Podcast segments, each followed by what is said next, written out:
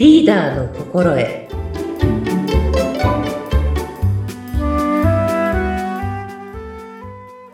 こんにちはグレース雅子ですグレースさん、こんにちは。よろしくお願いいたします。よろしくお願いいたしますはい、お相手を務めます。私は土屋純子です。どうぞよろしくお願いいたします。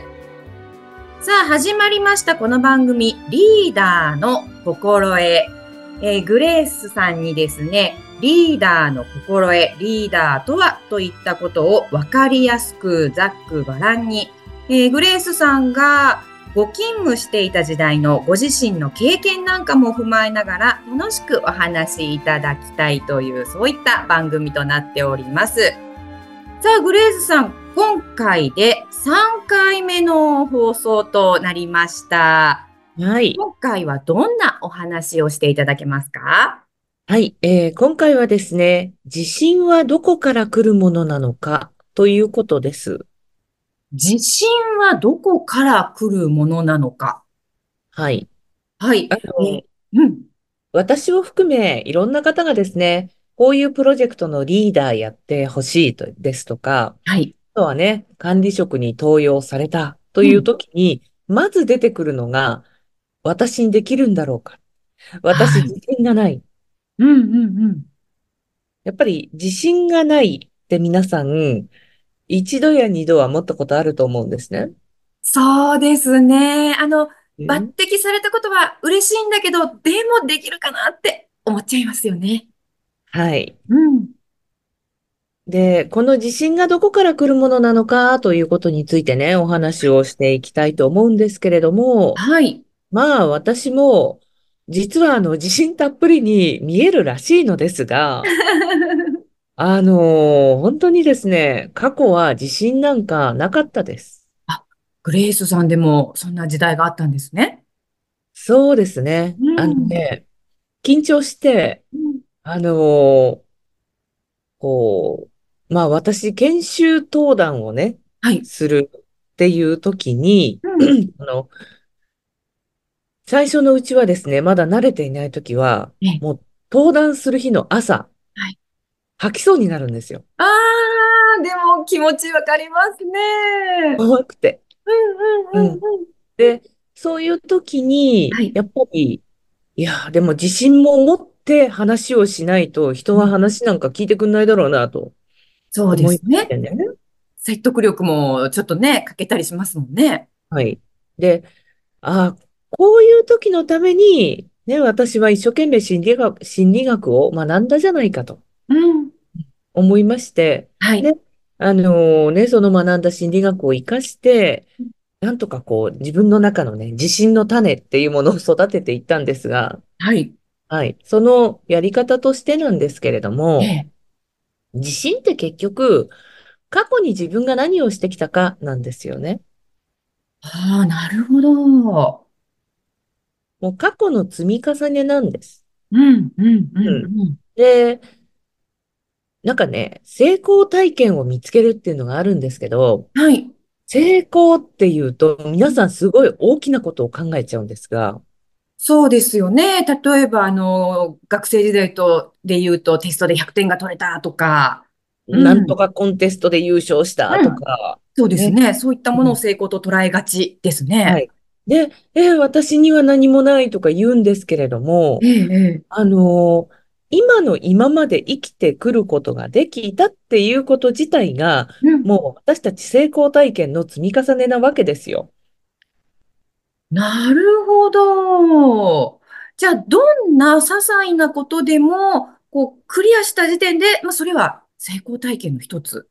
そうです。ううん。昨日できなかったことが今日できるようになった。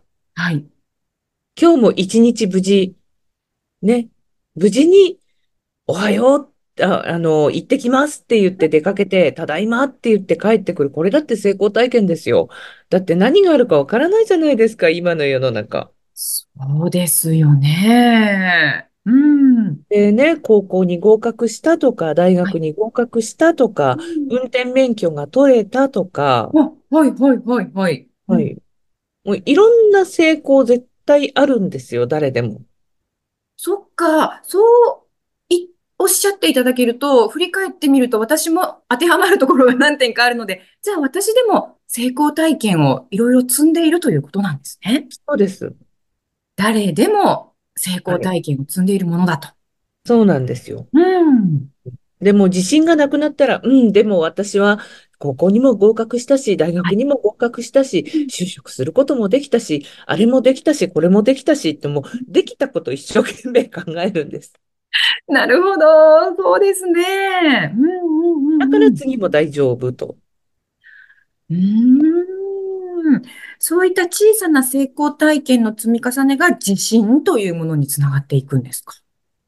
そうですね。あうんのね、あとはアスリート見てるとわかると思います。あ、そうですよね。はい。あんなに上手い人たちが、うん。なぜまだもうね、毎日毎日毎日練習をするのかって言ったらもう体にその成功体験を覚えさせて、うん。うん。もうとにかく成功体験にどっぷり使ってるようなあの、ね、状態にしておくって。でないと、うん。ね、あの、大会に出ても、自信がない、自信がない、自信がないなんて言ってたうら、んうん勝てないです。そうですよね。あの、今何かと話題の大谷翔平選手だって、毎うん日毎日自分に適したトレーニングを考え、そして繰り返し繰り返しやってるんですもんね。そうです。そうんしてね、練習でできないことが本番でできるわけがないんですよ。本当そうですよね。うん。それあのスポーツでも、あと例えばピアノの発表会なんかでも、はい。発表会では弾ける気がするっていうのなんてやっぱり嘘ですよね。嘘です。練習で弾。けないものは弾けないですもんね。そうです。うん。うん。だから本当にどれだけ、やっぱり練習をしてきたか、そうんして、ね、どれだけ自分が行動を起こしてきたか、もう自信ってそこから来るものだと私は考えていますんで。なるほど。なので、あの、世の中でリーダー、いいリーダーと言われているような人は、やっぱりそれまでに培ってきたいろんな成功体験がちょっと人よりたくさんあるとか、そういったところなんでですかね。はうい。あとはん。失敗しても、うんじゃあ、次はうまくやるにはどうしたらいいのかっていうことを考えると、そうんれは失敗ではなく、うん違うやり方だったっていうだけなんですよ。そうなんですね。いくら一回失敗したからといって、クシューンとなってしまうんじゃなくて、それを糧にうん。またより良い方向へ成長していくっていうのが真のリーダーなんですね。そうですね。うーん。特にね、リーダーというと、その業務だけではなくて、やはり人間関係っていうもはい。のもマネジメントをしていかないといけないので、うん。一度や二度のね、失敗なんて、もう失敗の連続だったりしたことありましたからね、私もね。あ、本当ですか？グレイスさんもですか？もうん。でも、グレイスさんもそういった失敗などがあっても、やはりその時に次はどうしようと対策を考えて、また一歩前に進まれたんですね。う、そうですね。もう呪文うん。のようにね、大丈夫、大丈夫、私は大丈夫、みたいなね。そうなんですね。あの、やっぱり上司って言われている人が何の挫折もなく本当にあのすごい出世街道を順調に登ってきたような人よりも、やっぱりなんかいろいろあって失敗も経験してるけど、それを踏まえた上でこう上司になっていったっていう方の方が、なんか逆に部下としてはあの、いろんなことを相談しやすかったりもするかもしれないですよね。そうですね。うん。あのーこれね、なんかちょっと自慢に聞こえちゃったらごめんなあ、さい。いえいえ、うん。あの、子供の頃からできてたことっていうのは、他の人がなぜできないのかわかんないんですよ。確かに、確かに。そうですよね。そうん。う。もう息をするように自分はできちゃっているかうん。ら、うん。わうん。かんないんですけど、うん。自分がもうつまずいて、そこからもう、ね、なんとかしてって思ったものは、人がつまずいた時にちゃんと、あの、わかりやすく伝えたり、手を差し伸べたりっていうことができるんですよね。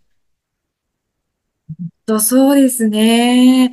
あの、今のお話聞いていて、えっと、上司と部下っていうお話のところではあるんですけど、今、あの、ちょっと親子関係も似ているなとふと思いまして、はい。あの、私も今子育てをしている上で、あの、うん。自分が失敗した経験が子育てをするときに生きてうん。くることもあるんですよね。ママはこういう失敗をしたから、あなたたちにはこういう失敗はしてほしくないからこうした方がいいよとか。はい。そういうアドバイスができるのも、やっぱり失敗の経験があるからこそですよね。そうですね。うん。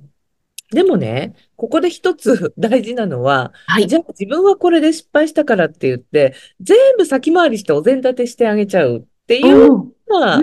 やめた方がいいと思います。なるほど、なるほど。うん深いですね、それは。はい。うん。やっぱり上司の方もそういったところを踏まえた上で部下を導いてあげることが大切なんですはい。ね。はい。あの、自信はどこから来るものなのかというお話に焦点を当てて今日はお話をいただきました。えっと、私たちってどうしてもあの、あれができない、これができないって、できないことに焦点を当てがちなんですけれども、そうじゃなくって、振り返ってみると自分の培ってきたものを、あ、これもあれもできるようになっているんだっていうことに気づくことが大切なんですね。はい。そうだと思います。本当に。はい。そういった方が素敵な上司、素敵なリーダーなんじゃないかということを今日はお話しいただきました。グレーはい。スさん、今日はありがとうございました。また次回もぜひよろしくお願いいたします。はい、どうもありがとうございました。それでは皆さん、次回もまたお楽しみに。さようなら。さようなら。